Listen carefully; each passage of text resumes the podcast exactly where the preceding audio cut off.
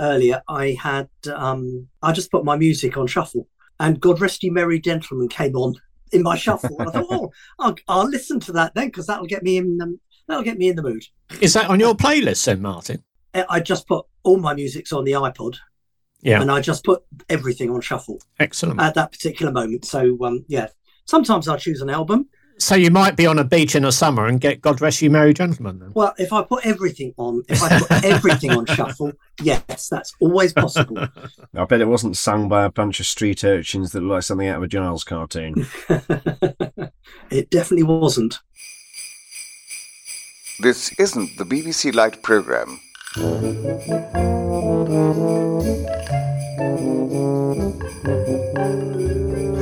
The Tony Hancock Appreciation Society presents, ooh, very nearly an armful, a Tony Hancock podcast. Mm.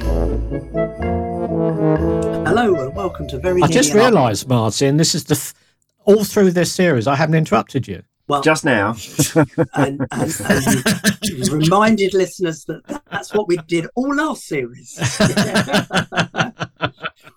Reminds me of a goon show I was listening to this week, and there's one bit where they where Wallace Greenslade is trying desperately to make his announcement, and Harry Secombe all the way through it keeps saying, "I'm innocent, I'm innocent." I'm trying to remember which one it was. Um, the Great Bank Robbery, I think. Great fun episode. Shall I have another run at it? I think you better. Hello, run at it. hello, and welcome to Very Nearly an Armful, brought to you by the Tony Hancock Appreciation Society. On the podcast, we'll be discussing Tony's famous series, Hancock's Half Hour. We'll discuss the show, its production, and what we like about it. We rate and review the episode and just generally get our geek on about vintage comedy. We're your hosts. I'm James Griffith. I'm Martin Gibbons. I'm John Street. And I'm Tim Elms. And we're spread across the south of the UK in line from Wiltshire to Essex by Kent. And our members are spread all over the world. We have members as far afield as Horncastle, Newcastle, and Barnard Castle. This is the second part of our review of Hancock's Happy Christmas, first broadcast on Sunday, the 23rd of December 1956. But first of all, our president has a recap of recent news.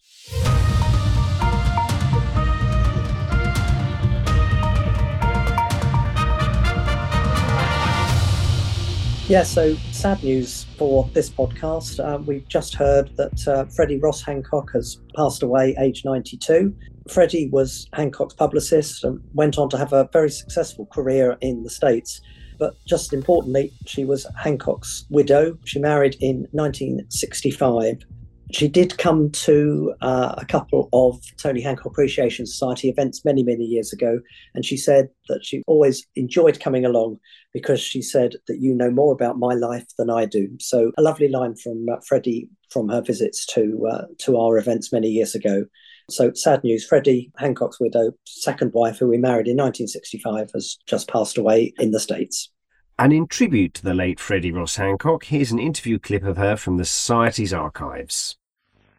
When did you first meet Tony? In Blackpool, as I'm sure Dennis Main Wilson will tell you.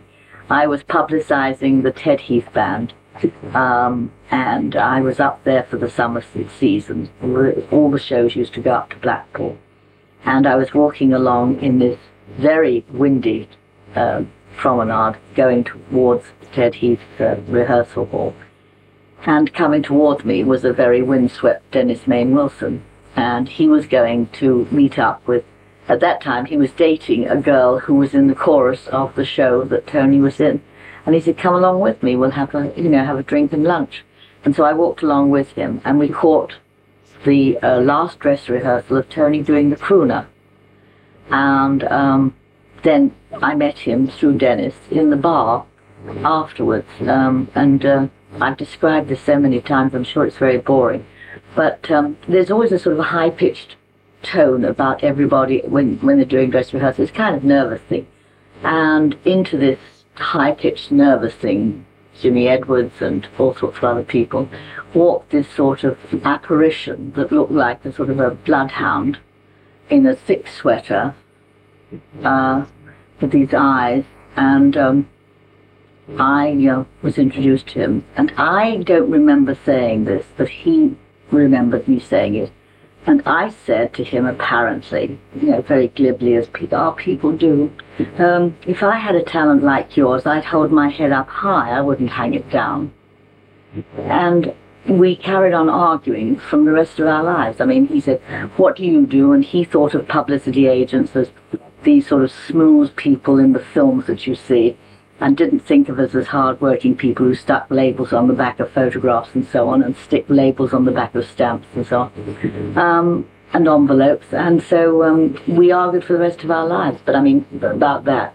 But it's very interesting because what I didn't know was from that moment on that I could get to him and speak to him when other people weren't allowed to. So that night we went to the first night, and he allowed me near him before he went on, which is apparently unheard of, you know, but I didn't know that. There's also something in my tone of voice which used to sort of calm me. Uh, doesn't calm anybody else. What was your impression of him at, at that time? um, uh, the same as it is today. A dedicated, committed um, person, a very professional person, um, a man with tremendous opinions. He um, you had to pull words out of him once they came out. They were worth listening to. And once he relaxed, you know, he wasn't a show business personality. He didn't like um, that kind of behavior. We didn't go to first nights. We didn't live a show busy life. We lived a perfectly normal life. I mean, as far as it was possible. That was Dave Miles talking to the late Freddie Ross Hancock, who died on the 27th of November. Just a reminder to listeners that Network have released on DVD a box set called ABC Night In Set Your Minds Free, which is four hours of 1960s television uh, over two discs. And included in the set is the only surviving episode of The Blackpool Show from 1966, which starred Tony Hancock as the compere alongside John Junkin as his stooge. And he also has a, a little solo, little solo routine where he does a nice mock Shakespeare piece, which is uh, you know nice, nice to see. And it's the so it's the only surviving episode from the series, and that is out now on DVD. At the time of recording this podcast, it was priced at ten pounds. I don't know if that's a, a pre-order uh, price and whether that's going to go up, but that's the price at the the last time I looked. That's a fantastic price, isn't it, for the for the for Absolutely. the amount of TV on the discs?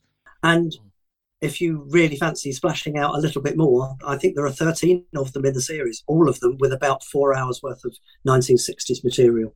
Uh, so definitely one one to look out for. Few things to add to one's Christmas stocking there, I think, Martin. Indeed, definitely. And another piece of news we've had uh, very recently is that the UK TV documentary on Hancock, which we've been long waiting for, has now been set provisionally for the 14th of January. And that's going to be on the Gold Channel. So we're, we're very much looking forward to that.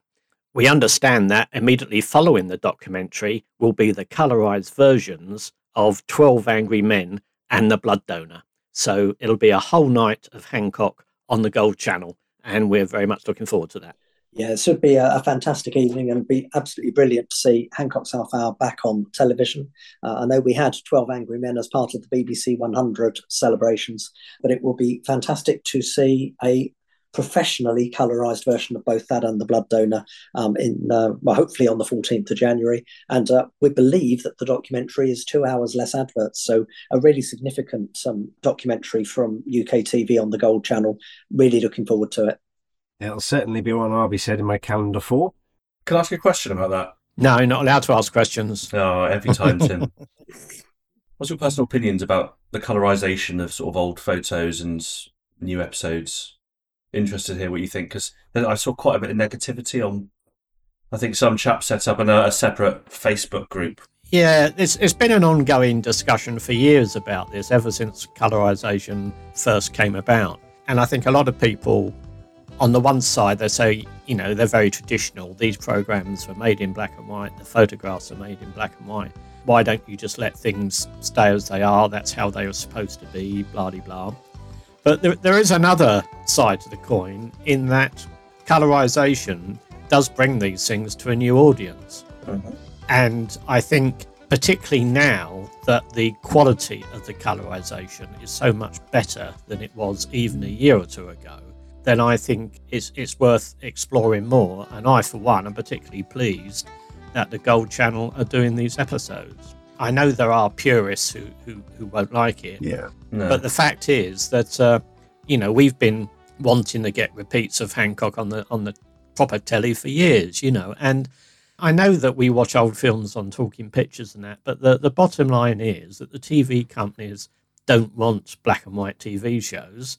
And audiences don't want to watch them. And uh, although geeky people like us will always tune in, but putting them in colour will actually bring it to a new audience. And I think if if we can get some old shows, not just Hancock, but other things as well, on the TV, and when you look at the Steptoes in colour, they are glorious Mm. compared to the original series in, in the you know in the old black and white. It really it really brings the program alive. So. Uh, I, I've I've got no complaints about it whatsoever, but I, I, I do see you know understand people's views who, who don't want to do it, and it's the same with the photographs. You know, I mean, some of the colorizations we used to see a couple of years ago were, were quite rubbish, really. And I say, well, you know, unless unless you can make it look real, don't do it. Is is I guess my take on it.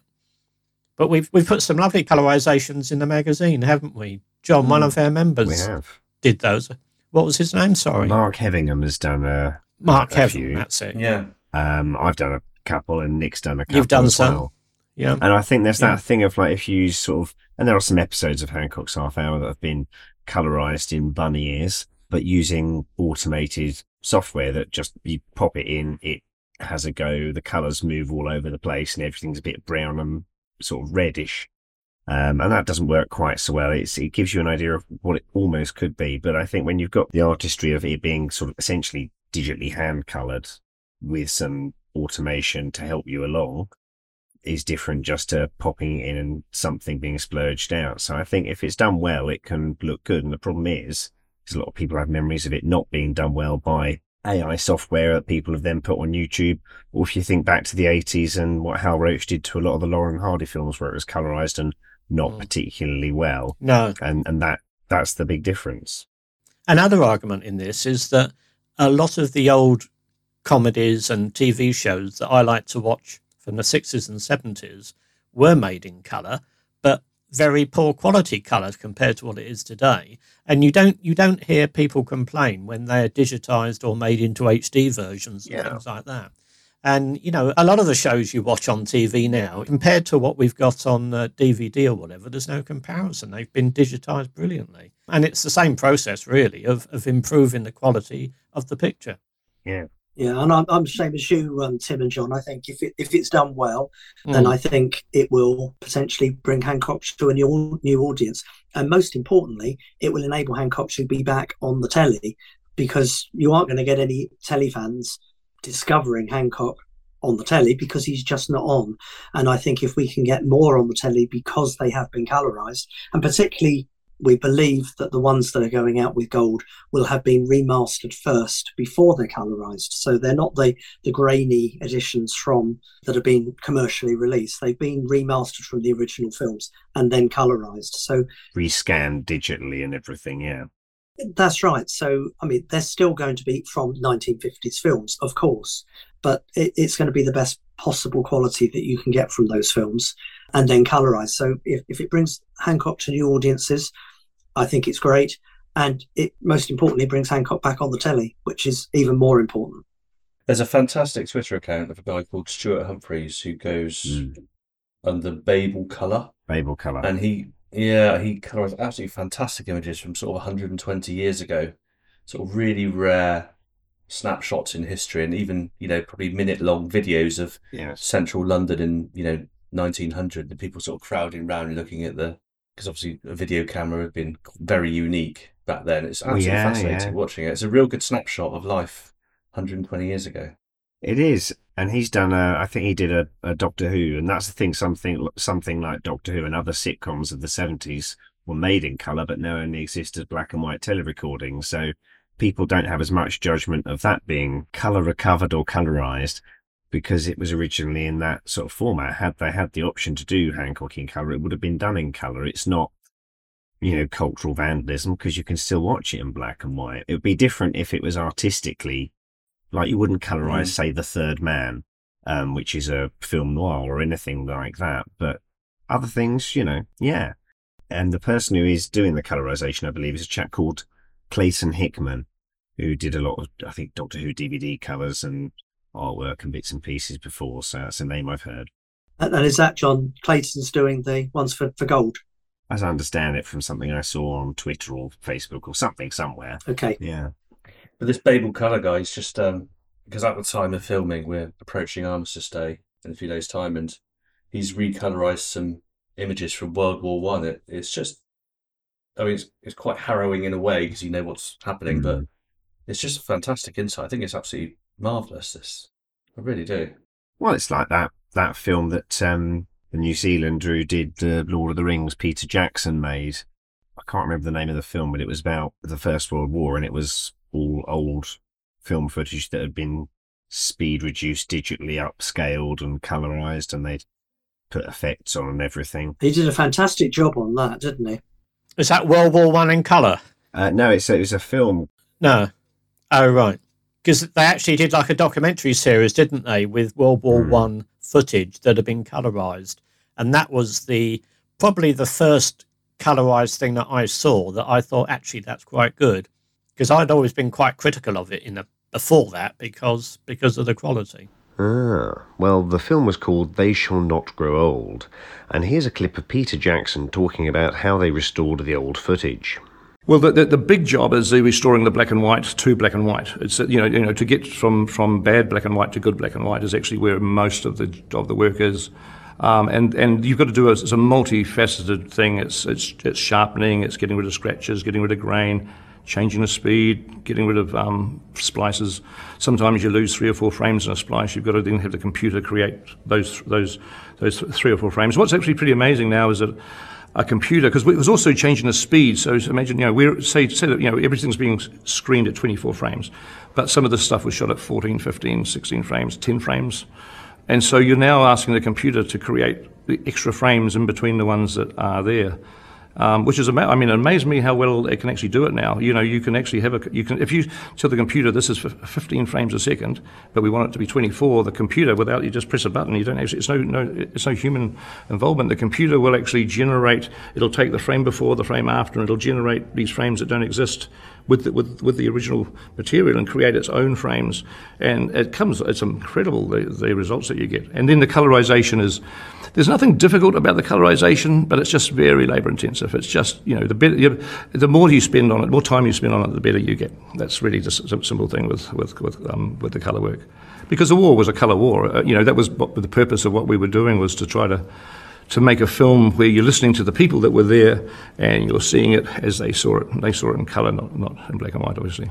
and it was a documentary film about the First World War using footage, but you know, all digitally um, upscaled and colorized and speed corrected. I mean, crikey, James Dean's going to be in a new film soon, so God knows what they'll be able to do in the future. They're CGIing him into a new film where he plays the second lead, even though he died in 1950, whatever it was. It's a strange world.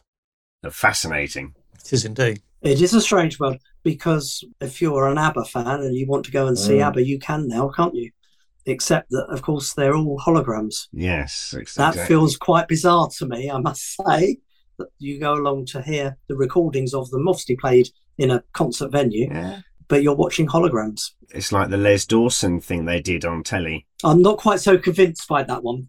I've heard some people say it's fantastic. eh? Yeah, it's had really good reviews, hasn't it? Someone I know went. They said it was amazing. Yeah. mm There's some amazing technology out there. Sorry to take us off topic there. No, that's, that's a good topic. It was a On good, topic. Good, little- good little wormhole to go down, I think. Rabbit hole. So, I guess then it's time for the tweets and emails. Do we have any uh, tweets and emails this week, boys?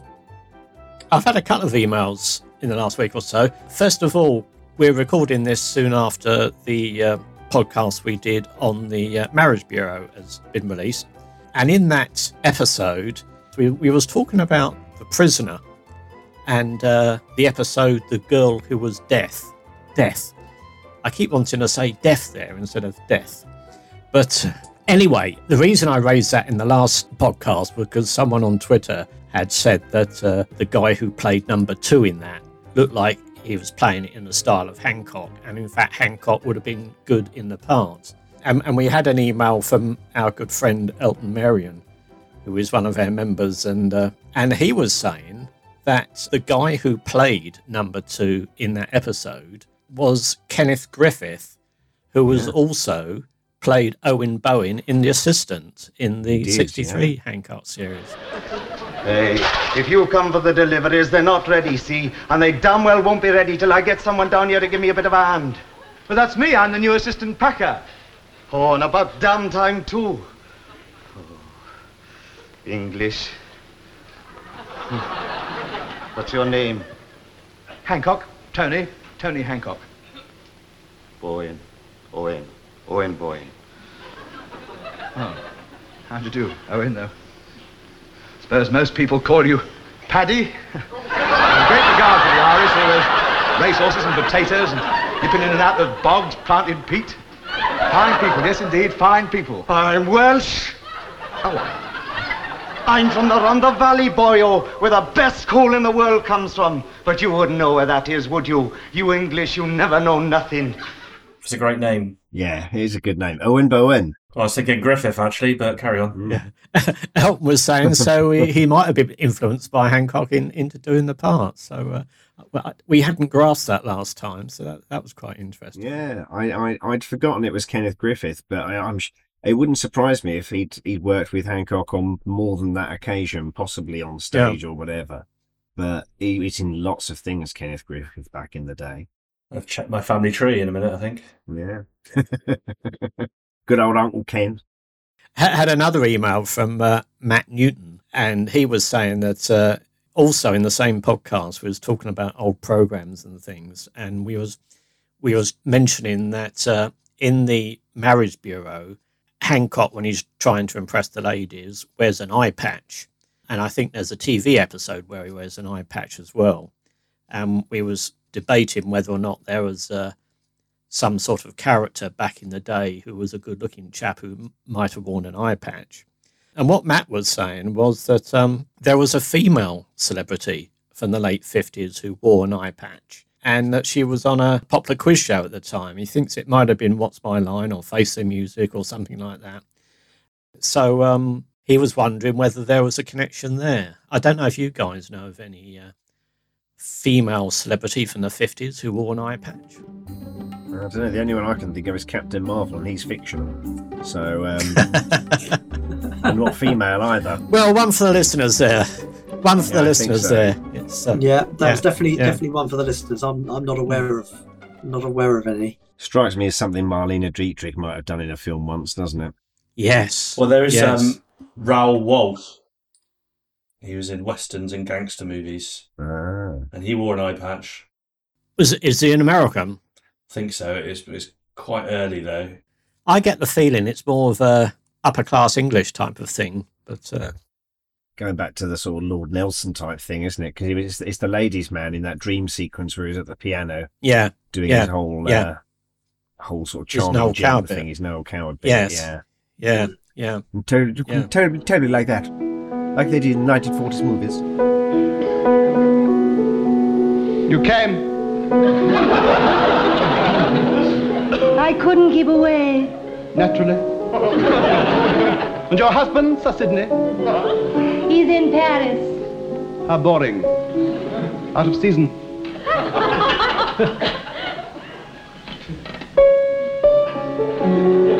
I think he knows No. about us.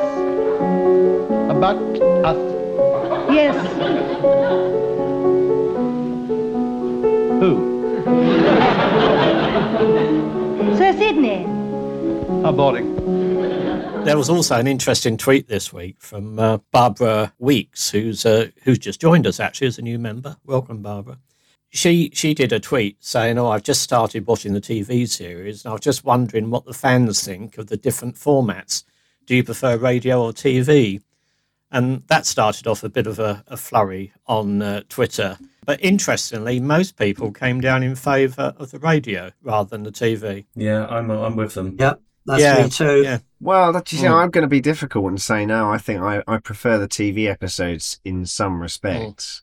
Um, you know, having the visual, particularly, you know, as I've got a few that have been upscaled a little bit. I've, uh, you know, they don't look too good on my OLED 4K television that I've got now. That's, uh, I spent six hours mounting on a wall yesterday. But, uh, yeah, I, I do like the TV dynamic. And I think a lot of those plots are much more that kind of more realistic element. Although I like the wacky radio stuff, the almost double act with Sid works beautifully on telly. Mm, mm. I think it flows a lot better on radio for me because obviously Mm. with you've got on the TV shows you've got the set changes and the the breaks in between and it, uh, it kind of breaks up the flow quite nicely. You've got the, the silent bits of film with just music, haven't Mm. you? As sort of the, the filler bits where they tell you to need that in from location but without sound. So that doesn't work as well as a, a modern TV technique. But, yeah. I first discovered Tony through the radio, and it was years and years after I first heard a radio program before I finally saw something on on the telly. And that may be, but I, I just like I love the dynamic, particularly of the the Hattie Jacques, Bill Kerr, Sid James era in particular, which for me makes those two series stand above everything else for me. Mm. I think I do for most people. It's a cracking formula with a cracking cast, and they just hit the ball out of the park pretty much every time. Every single week. That's right. Even in the even in the male suffragettes, although it's other bits of it are iffy. I, I was just going to say with one exception, and that was the one exception, but uh, that's about some modern sensibilities and the subject matter rather than the acting. Indeed. One of the replies on Twitter said uh, the TV series is absolutely brilliant. The radio series is better, um, which I, I thought was a Yeah. good way of putting it. That was from Ma- Major Gowen. That was. Do you remember Major Gowen from Fawlty Towers? Ah, I do. Well, he's on Twitter. Yeah. Noel Eaton was a bit controversial. He says, I've watched a couple of the TV shows, but don't find them at all funny. The radio show, however, was hilarious. So, uh, Strange. Yeah. bit controversial, I thought. Yeah. Yeah, that is a controversial one. Pete Mercer said that he, he thinks they're uh, they're both equally as good. Um, so yeah, um, no one really come out and said that the TV series was actually. I don't think anyone said the TV series was actually better than the radio, but um, it was either 50-50 or or people went for the radio.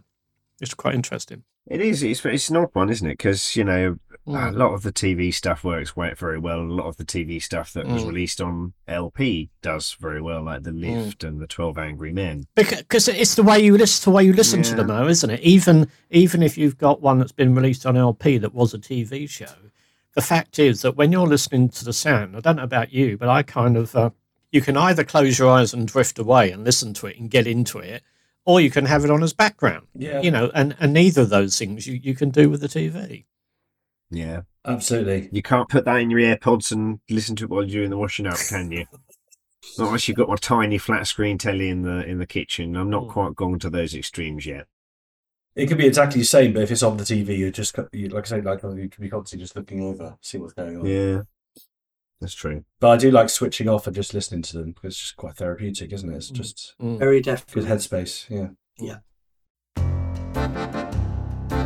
So, should we now get back to talking about uh, Hancock's Happy Christmas? So, I believe you had a couple of tweets of quotes, Tim.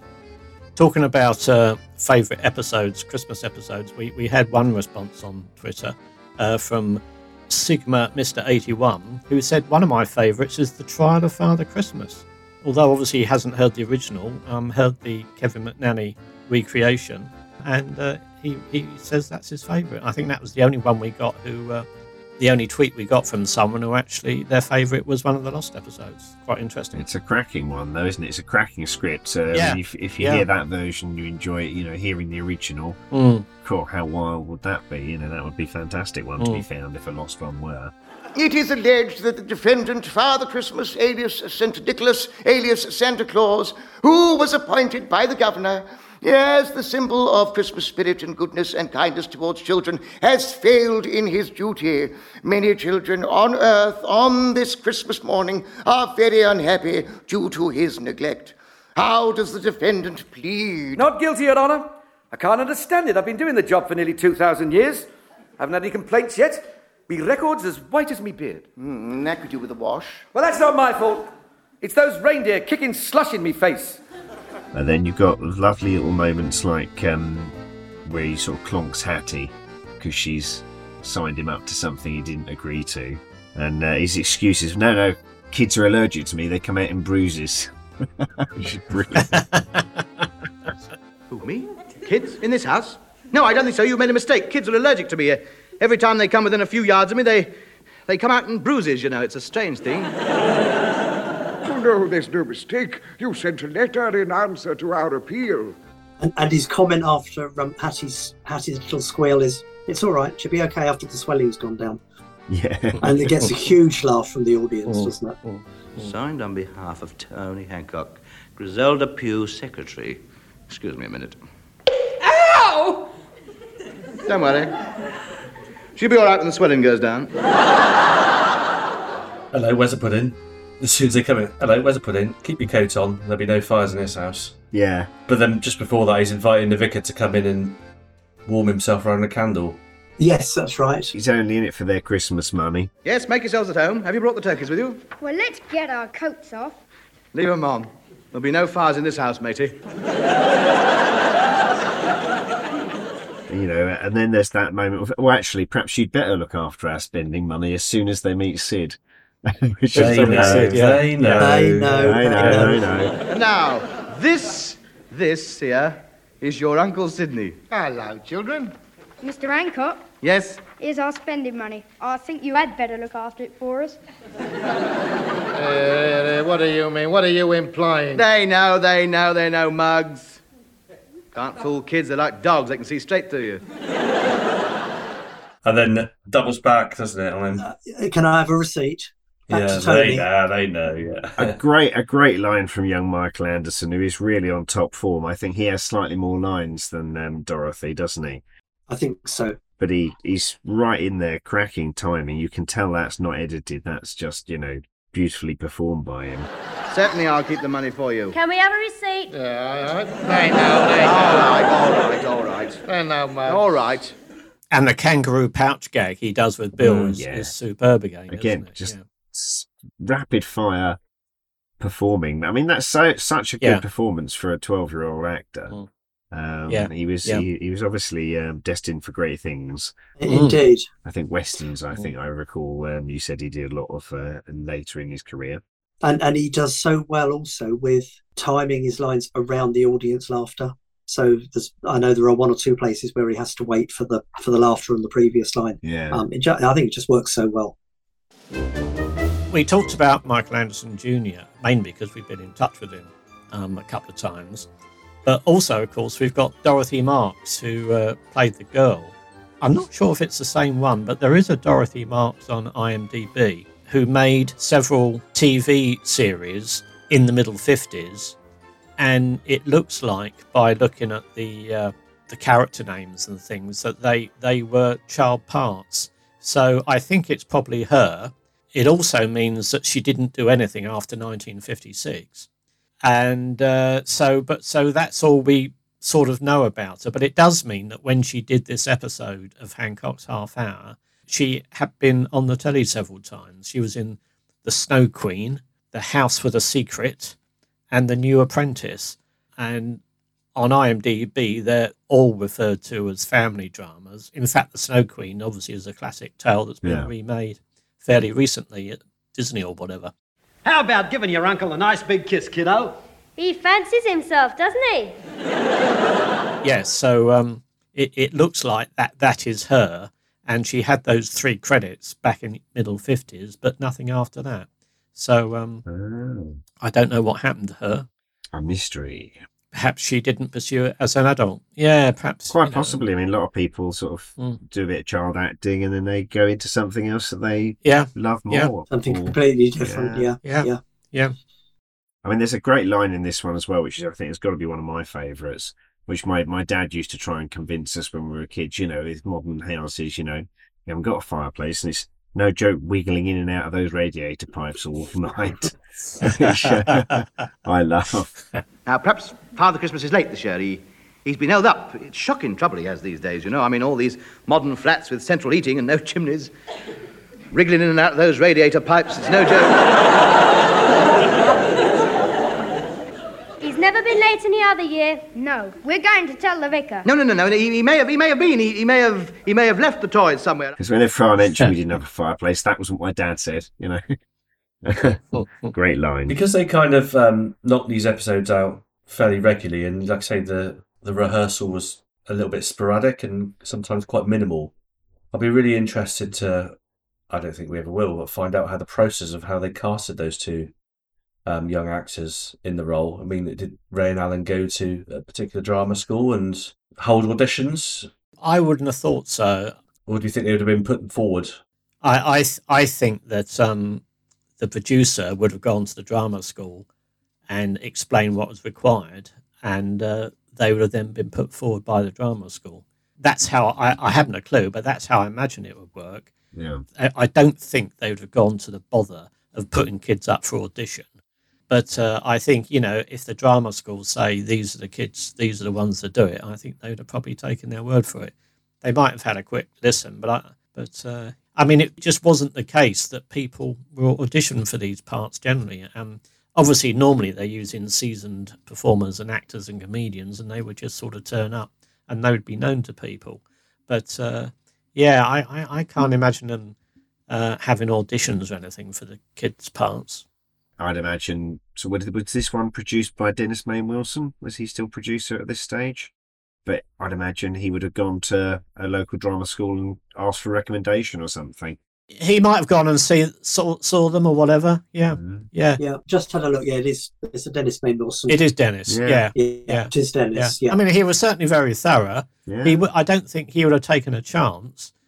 But on the other hand, I, c- you know, it's it was just something that went out on a whatever night of the week. I, I just can't imagine them going to an awful lot of um, deliberation over it. No, they'd have probably gone to the drama school and you said, Yeah. "Who would you recommend for this Yeah. part?" Yeah, Um, Yeah. and taken the recommendation of the Yeah. of the drama school. yeah. Well, they certainly chose well. Well, I think so. Yeah, it's superb, weren't they? And then, of course, you know they uh, they go on strike because uh, you know they've got no presence as uh, you know Bill's fort wasn't wasn't sufficient enough to placate them.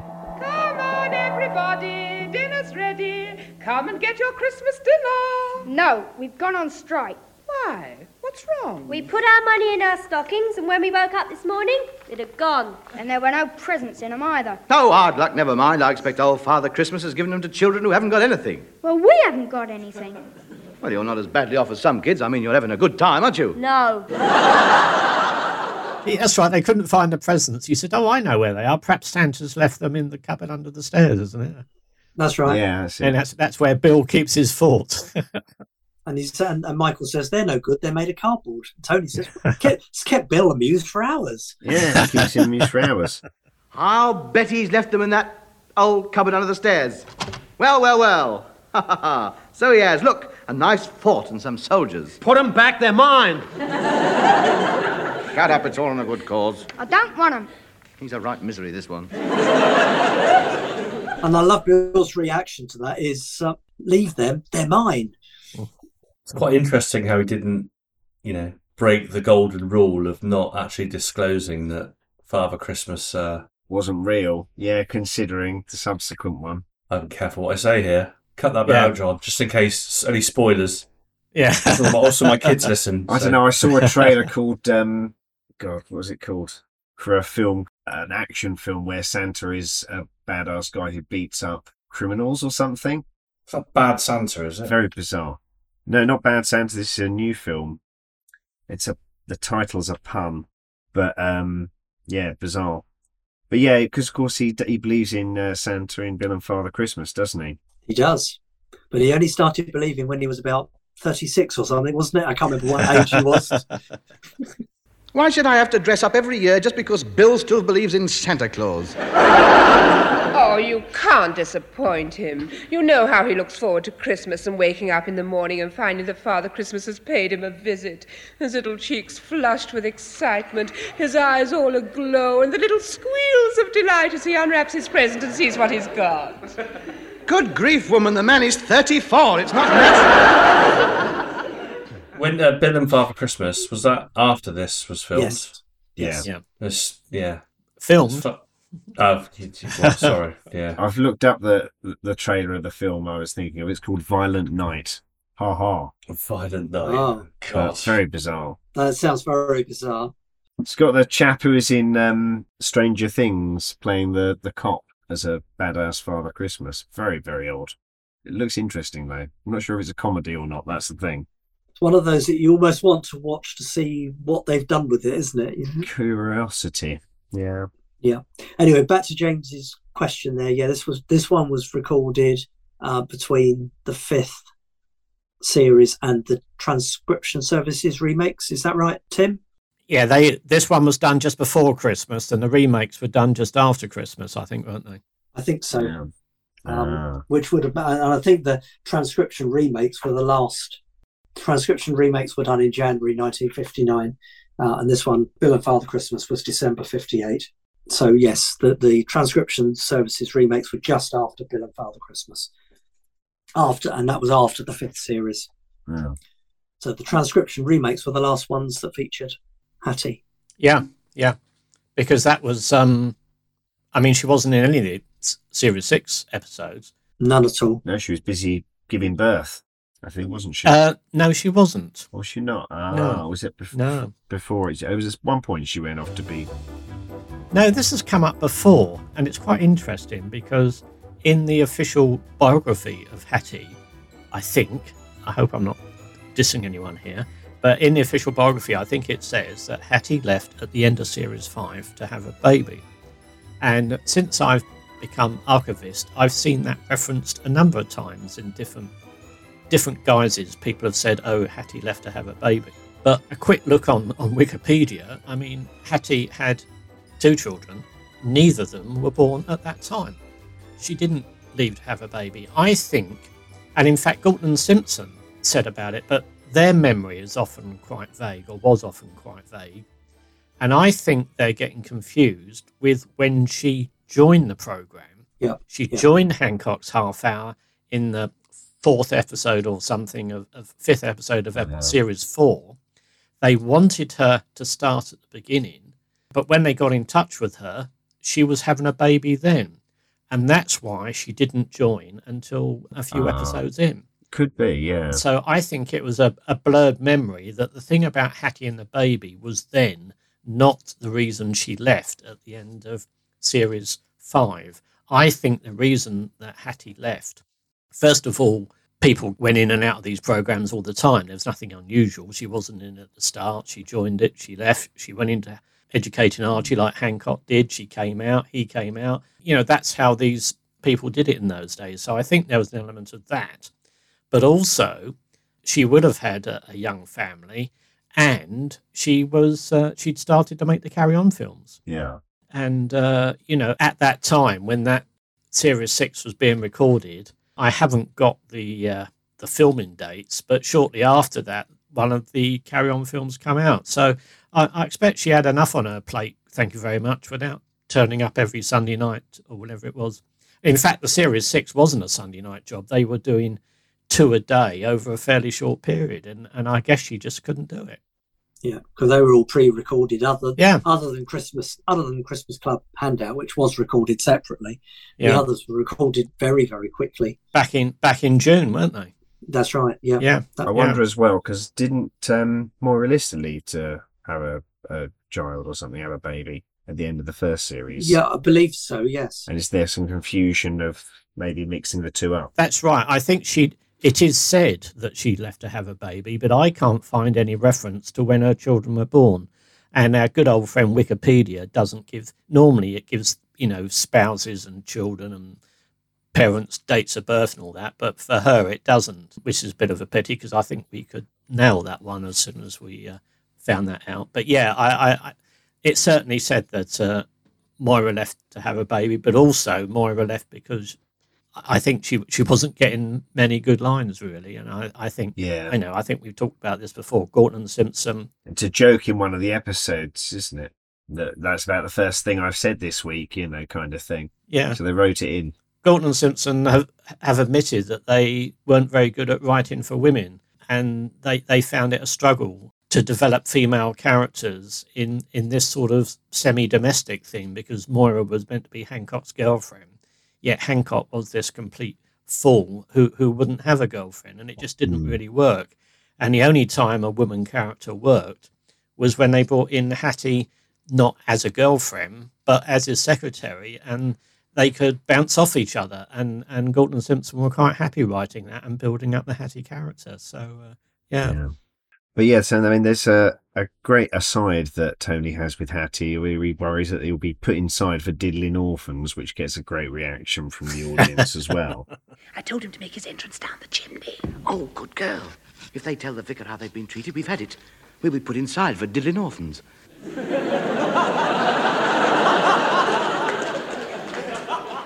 And then, of course, probably I didn't time it exactly, but it must be about bang on 25 minutes. We get the entrance of Kenneth. Bang on, I've got it written down here. Bang on, 25 minutes. Kenneth comes in. Yeah, yeah. yeah. with Yeah. his typical good evening line. Great. Look out, look out, here he comes. Good evening.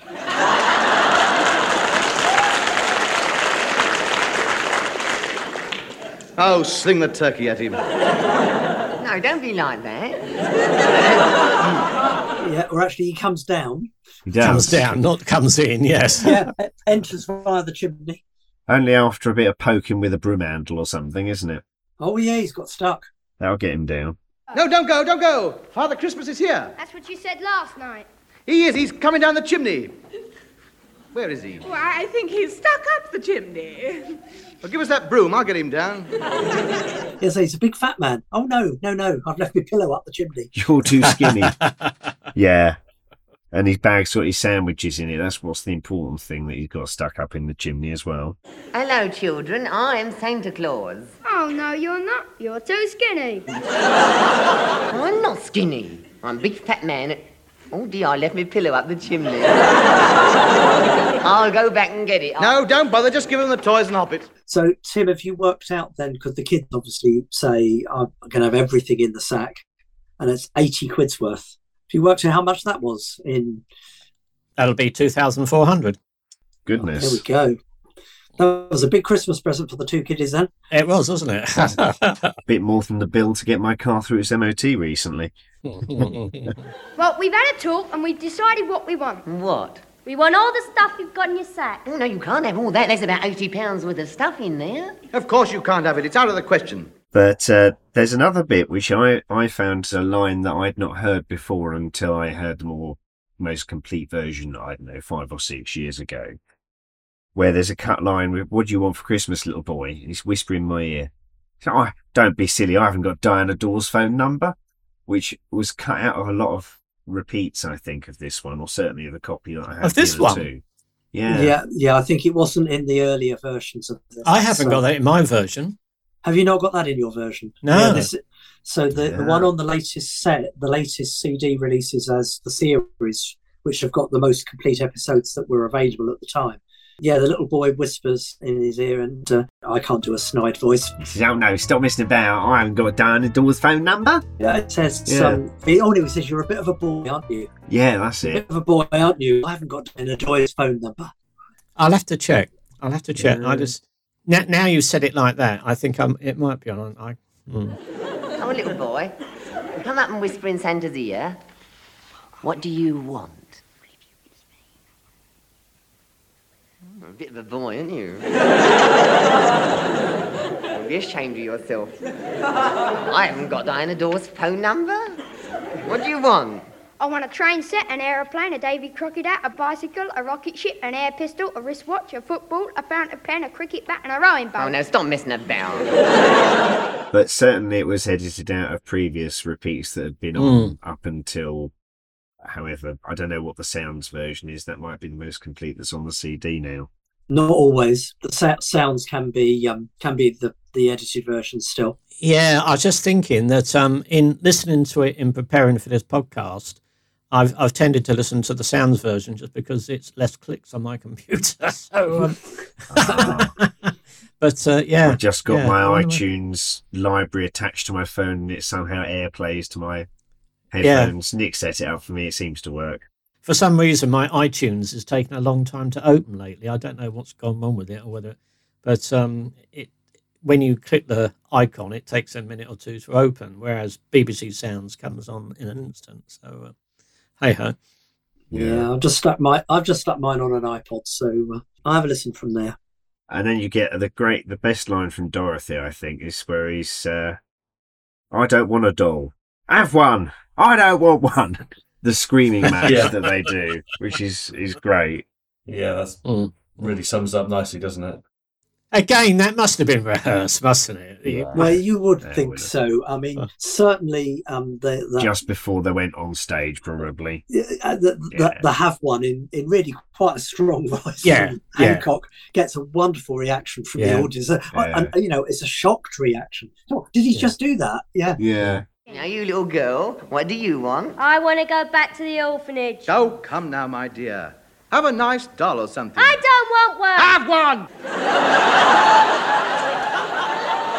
It's a great comedy reaction. It's a very W.C. Fi- I don't know much about W.C. Fields, but it's very much that W.C. Fields of oh, "I hate you kids" kind of grouchy character that he's playing all throughout it. And a skinflint as well. You know, six bits of privet nailed to a broom handle as a Christmas tree, and Half of that was for the tree. Yeah, don't it look like it? Six bits of privet nailed to a broom handle.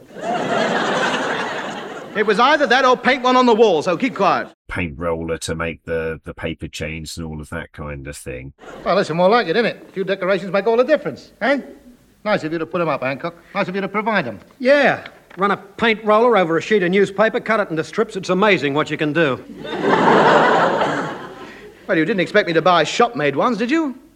Threaten to pack it and provide your own lick? Those paper bells, two and six each, that's ridiculous. What's wrong with these? Little ingenuity, that's all. Plant pots with crepe paper stuck round them. And very effective, too. You don't need to pay these fancy prices, just use your noddle. And the idea of wrapping up his spare spare pipe and his shaving kit to give to the kids. Well, they won't. Well, hopefully they'll give them back. You know. And what about some presents for the kids to hang on the Christmas tree? You can wrap up my shaving kit in my spare pipe. For a boy and a girl aged 12. Well, with a bit of luck, they'll give them back to me. Did you guys used to make Christmas decorations with the strips of paper? Oh, yeah, when I was a I kid. used, I used to do Yeah, I that. did, yeah, yeah. yeah, yeah. Do kids? Do they still do that? Do kids still do that?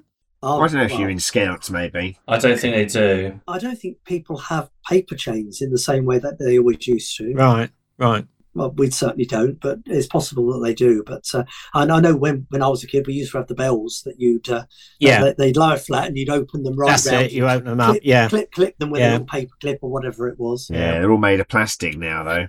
We we had the paper chains in like a spider. We used to call it a spider on the ceiling, and then you had um, a bell between each of the gaps. But uh, I mean, I, I remember at school as well making the paper chains for the strips of paper, like like Sid Yeah. was saying in this. You know, you said you can't have two red bits together or whatever. And he said, "Well, what's it matter?"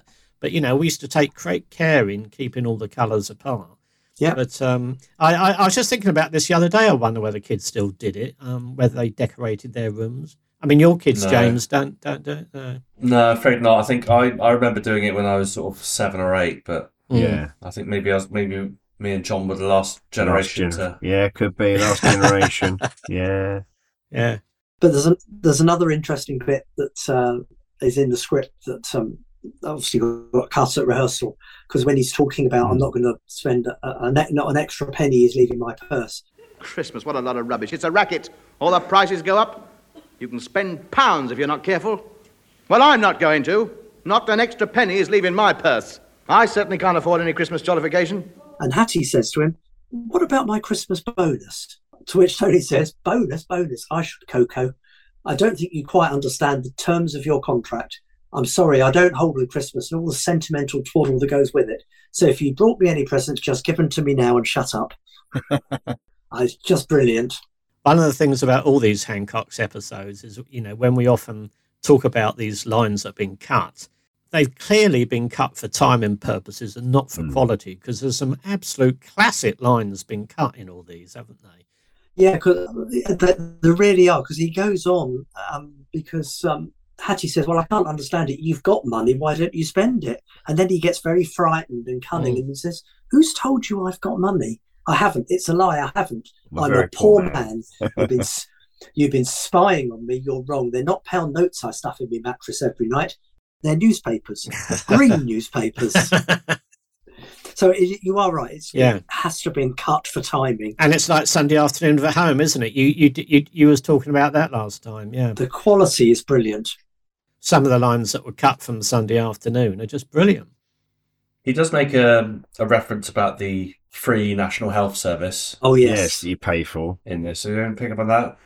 I've heard on the grapevine that uh, Father Christmas is having it a bit rough this year. so he's actually he's having to make a small charge for his presence. yes, it's tragic, isn't it? Very sad, really. If I were you, I'd leave the fiver in your stocking as a sort of ooh, nominal payment, mm-hmm.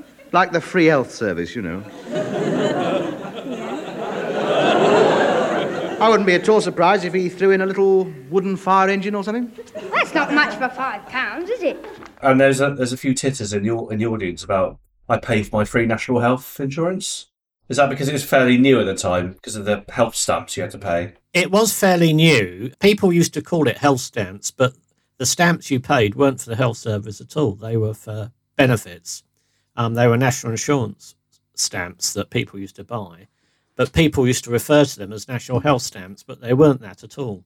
And I, I think we mentioned this before. There was in in the episode of Hancock's Half Hour where he gets faced with a hospital bill because he hasn't paid his stamps. It's, it's a load of nonsense because the NHS, since its inception, has always been free at the point of delivery. But I think that the joke they're making here is that at the time, everyone was promised a free health service after the war. And, and in fact, even now, you know, people, it's still one of those things that's debated. But even though it was a free health service, you had to pay so much to go to the dentist, you had to pay so much for your glasses. It was those sort of charges. And I, I'm I'm not sure, but those charges might have not come in immediately in 1948, but might have been gradually coming in during the 50s. You know, as various chancellors of the exchequer got the idea of, of um, recouping a bit of money. So I, I think it's about those sort of odd charges that you have to pay, even though it's supposedly a free health service. Prescription charges as well. That that's always been a political thing as well. Yeah, so you get those little sort of references, don't you?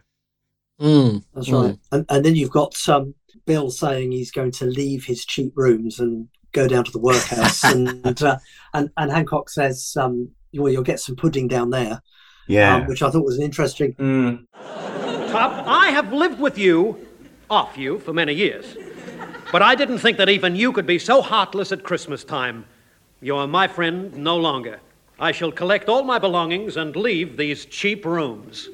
because I, I think that they always used to be the sort of the I don't know the guardians or the owners of the workhouse always used to do a, a lot of food for Christmas for them. So and, and puddings was one of the Ah. big things that they used to used to provide to the to the residents of the workhouses.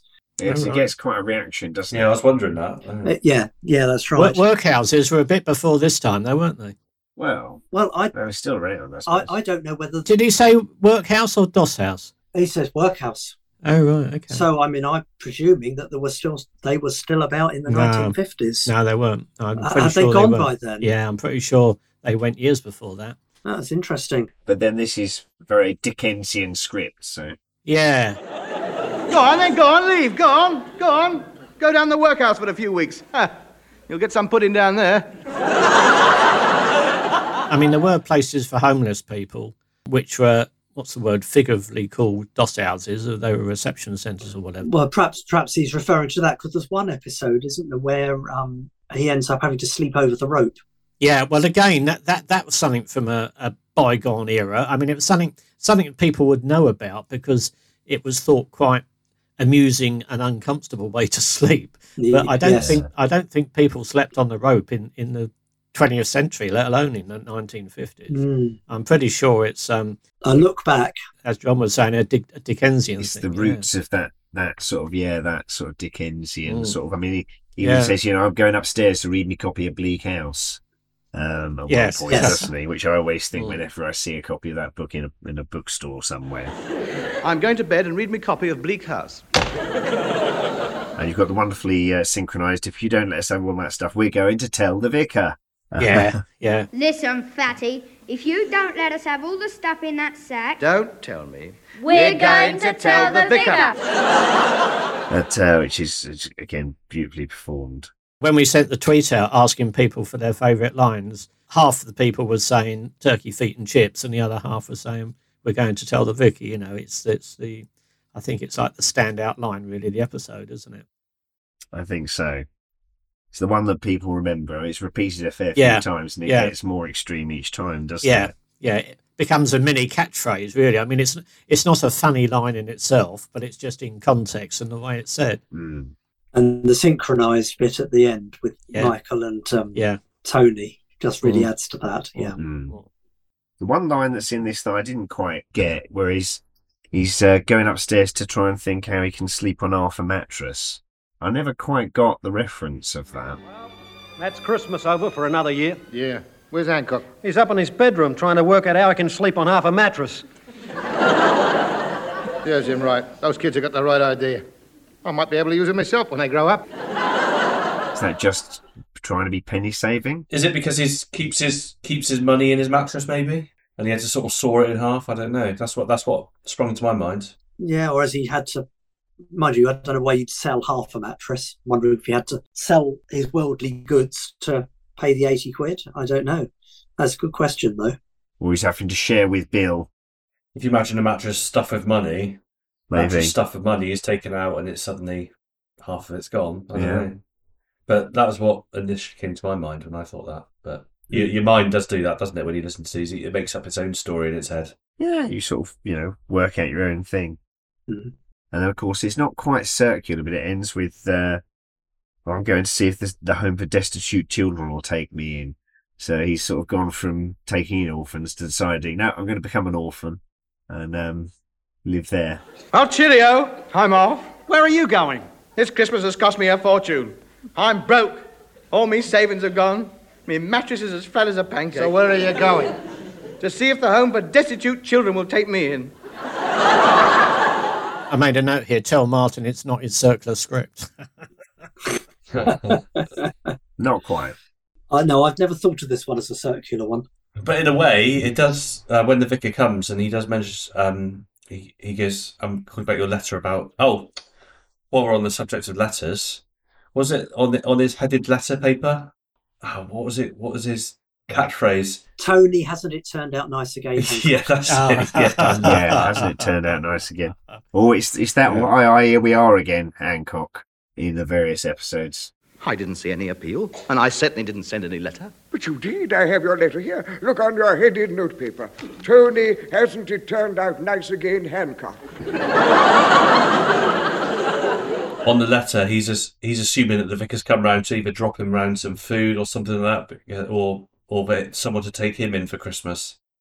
Yeah. Which is very similar to the Christmas club when the vicar Mm. turns up when they've got nothing in the fridge.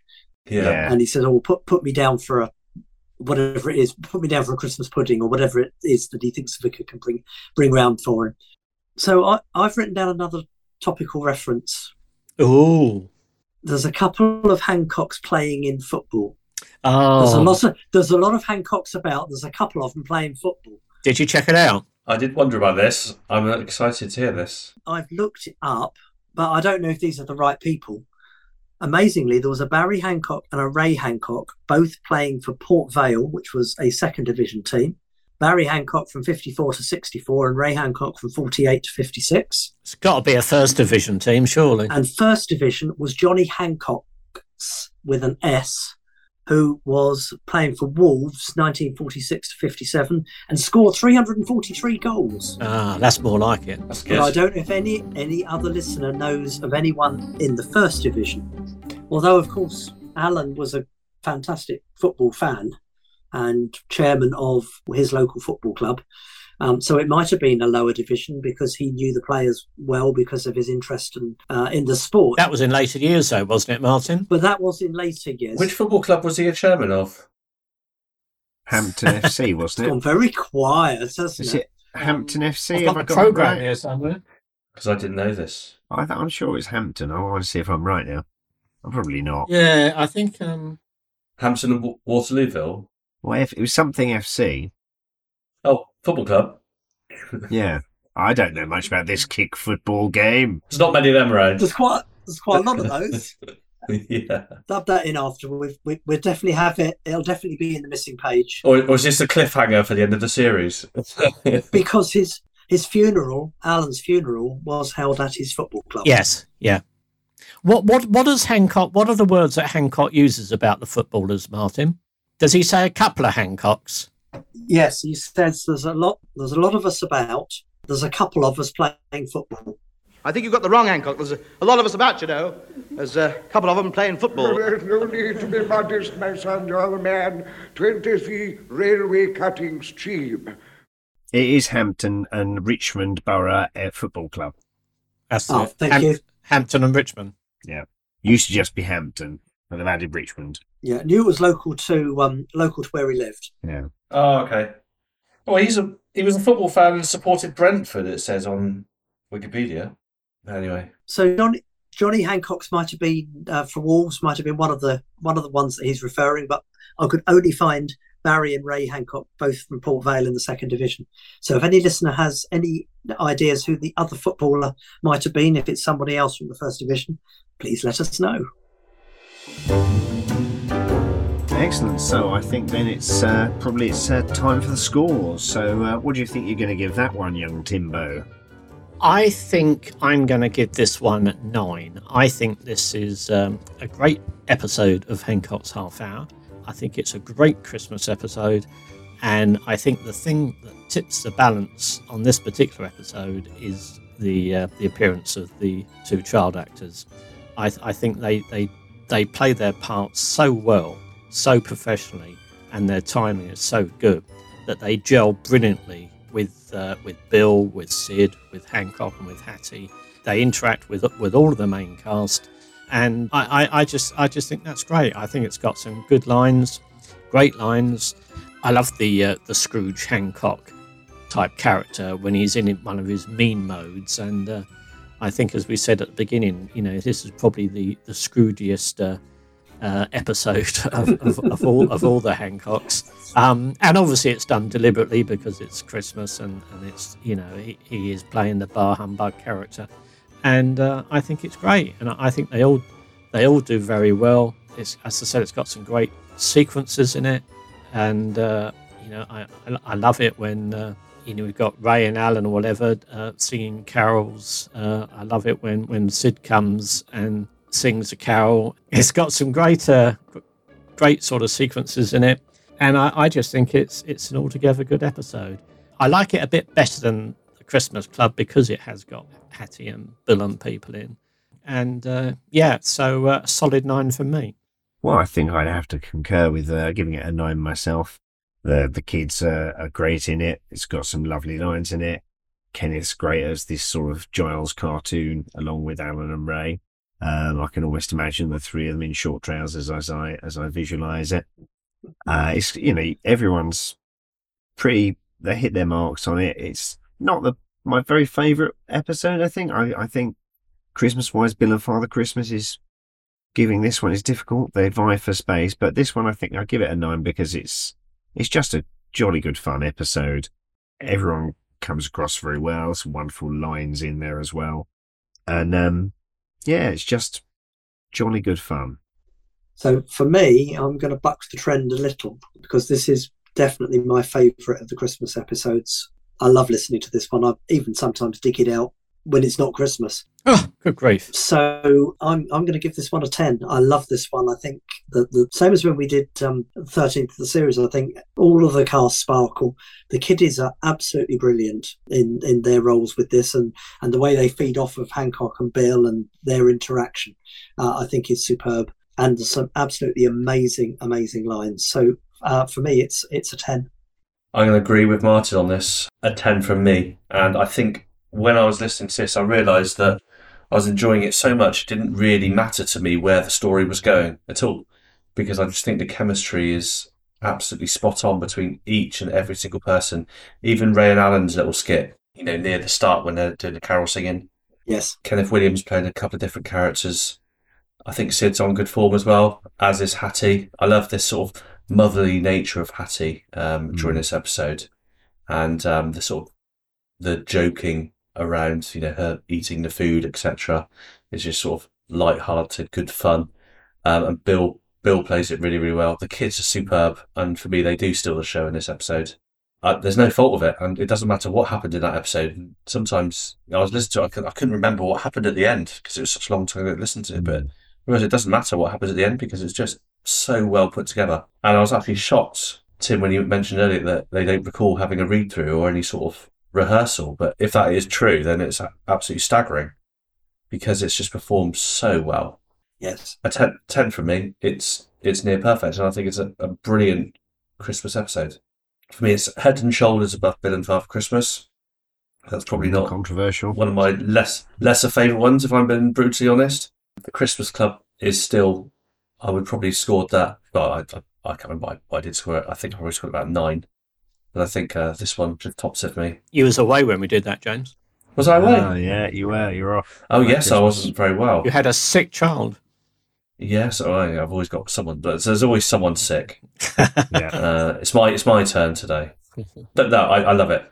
Perfection. And there's so many episodes that are like that, and it's it's why I enjoy doing this because there's just so many joyful episodes. I just don't think now that any series of anything would have so many stocking episodes in in such a short period of time. No, absolutely agree with that. I mean, when you look at our scores over all of the episodes Mm. that we've that we've done, television or radio, they've all been very high scores, and you know it because the quality of the scripts and the acting of the cast, whether it's the radio cast, whether it's guests or whatever, Absolutely. it, it's all it's all first class. And it's also pure as well, because if you think nowadays there'd be so many people dipping their fingers, well, don't release that. That episode's really good, so save that one to the last. But it doesn't matter if it's the first episode, you know, the the twelfth or the fifteenth of the series. Like No, it doesn't matter right. when they are, but they come. They come thick and fast. And they come really, really strong. And although you've got what we're saying is perfection in the scripts and how they're acted and all the rest, and yet you've got the little imperfections or the little bits where there's ad libs for the audience still included, and you don't get that today. And I think that adds such touch mm. of it's such a personal touch, It does. Charm. Yeah. Bit of charm it adds, doesn't it? and, and I think it, it adds charm, and I, I think it makes the episodes. Indeed, it does. I loved it. I really enjoyed listening to it again. It was, I, it was really interesting. It's been a difficult week. Everyone having colds and sniffles all week. So yeah, really, really enjoyed that. So I'd say an average of nine and a half pints is definitely more than a Christmas stocking is full.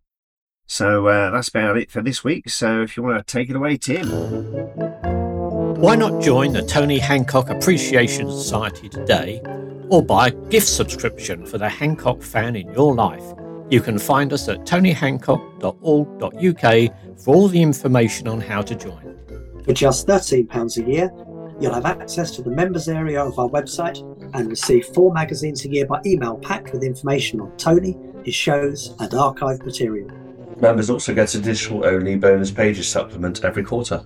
Or you can have full colour printed copies of the missing page posted to your door for £16 in the UK or £26 worldwide. And we are a friendly and welcoming bunch, so please do join. We have reunion events with archive displays and video screenings. Please do get in touch. We'll have questions, conundrums, and feedback. To do so is very easy. Send your emails to podcast at tonyhancock.org.uk. Keep an eye on our Twitter accounts for the latest news on the podcast and all things Tony Hancock. Our Twitter accounts are East Cheam Lad, Tony Hancock Appreciation Society, and Very Nearly an Armful. This was the final episode in our current series, so we'll be back after a winter break. So don't forget to rate, review, and subscribe for forthcoming episodes. For now, that's very nearly an armful, so I'll say ta ta. It's sayonara from me. Chickadee Stitch. And this is GLK London signing off for a quick cough and a drag. I was going to say one, two, three. Good King Wenceslas. That's enough. Three shillings a word. This has been an official podcast of the Tony Hancock Appreciation Society. Unfortunately, it was not written by Alan Simpson and Ray Galton, whoever they are. The announcer was me, Robin Sebastian, currently appearing in the saloon bar of the Hendon Racket. Hmm. Who the uh, well built lady? Well built. Do you know, it's the kindest thing anybody's ever said about her. it's like I said, the uh, conversational style of our podcast is sometimes of the you spake, I wait, you pause, I pounce variety.